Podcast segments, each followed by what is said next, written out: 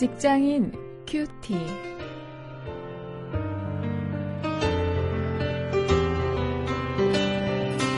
여러분 안녕하십니까? 6월 6일 오늘 현충일입니다. 아, 순국 선절에 대한 그런 생각은 오늘 좀 우리가 해야 할 텐데 오늘 말씀 성령 충만에 대해서 한번 말씀을 묵상할 텐데요. 정말 우리나라를 어, 복음으로 충만하게 해서 어, 정말 하나님이 기뻐하시는 나라로 만들면 좋겠다 하는 바램을 가져봅니다. 오늘 사도행전 2장 1절부터 13절 말씀을 가지고 성령이 충만한 사람들 이런 제목으로 함께 말씀을 묵상하시겠습니다.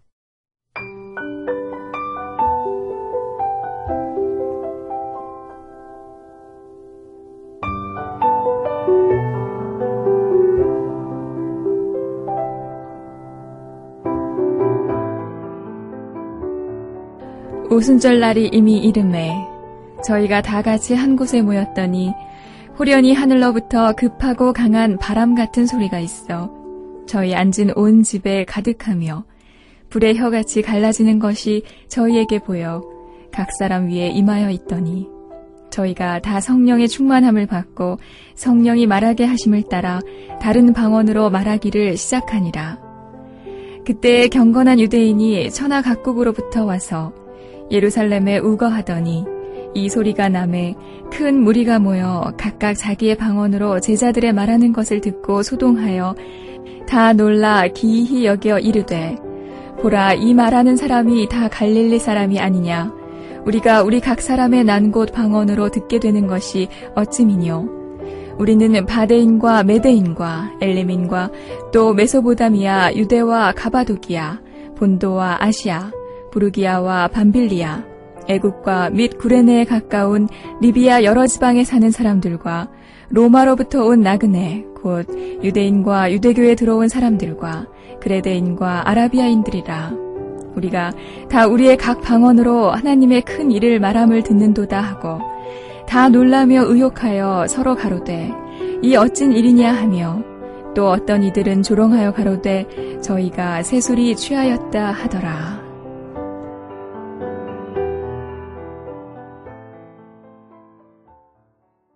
성령님이 강림하셨습니다. 주님이 약속하신 대로 성령님이 강림하셨습니다. 오늘 본문 1절부터 3절에 보면 영원히 우리와 함께 계신다고 약속하신 그 예수님 말씀대로 성령님이 이 땅에 내려오셨습니다. 이것은 예수님이 승천하시면서 세상 끝날까지 너희와 항상 함께 하시겠다 이렇게 약속하신 마태복음 28장 20절 말씀을 가시적으로 성취해 주신 것이기도 하지요. 이렇게 강림하신 성령님께서 오늘도 우리 가운데서 역사하십니다. 자, 그러면 이렇게 성령님이 강림하신 후에 어떤 일이 있었을까요? 4절부터 13절을 보면 복음을 증거하기 위한 은사를 주시는 성령님의 모습을 볼 수 있습니다. 제자들이 성령 충만함 받은 후에 방언을 하기 시작했습니다. 그런데 여기에 나오는 방언은 요즘에도 흔히 우리가 볼 수 있는 기도하는 그 영적인 언어의 은사가 아니고 복음 전파라는 특별한 목적을 위해서 이때 내려주신 아주 독특한 은사였습니다. 성령 충만한 제자들이 성령님의 말하게 하심을 따라서 말을 했는데 각지에 그때 오순절이기 때문에 여러 곳에 살던 유대인들 또 유대교로 개종한 사람들이 이 성전에 왔는데 그 사람들이 각각 자기가 살던 나라의 말로 이해할 수 있었습니다. 알아들었습니다.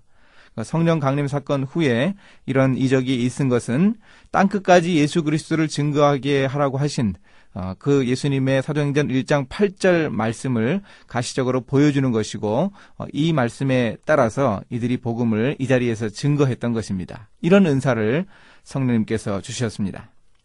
그리고 11절에서 우리가 좀 유념해야 할 말씀이 있습니다. 우리가 전할 하나님의 큰 일에 대해서 기록을 해주고 있는데요. 제자들이 방언을 말하면서 전했던 그 설교의 내용이 무엇인가 하면 바로 하나님의 큰 일이었습니다. 구체적인 내용이 나와 있지 않지만 우리가 쉽게 상상할 수 있죠.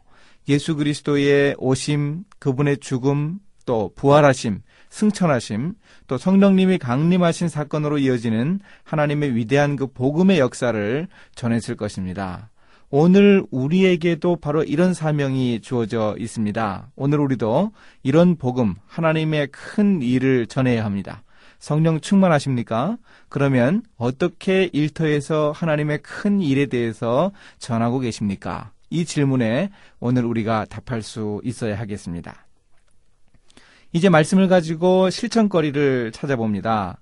예수 그리스도를 믿고 성령 받은 우리는 당연히 전도해야 하지요. 하나님의 큰 일에 대해서 전도해야 합니다. 우리의 일터에서 과연 누구에게 어떻게 복음을 전할까 한번 생각하고 어, 그 전도의 대상자를 위해서 함께 어, 기도하는 시간을 가지면 좋겠습니다.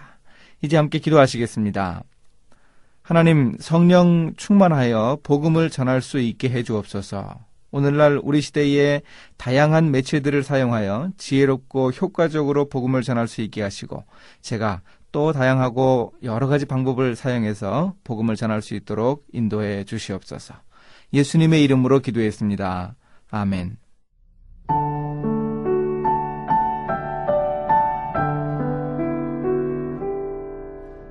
성령 강림 사건에 대한 신학적 해석은 크게 두 가지입니다.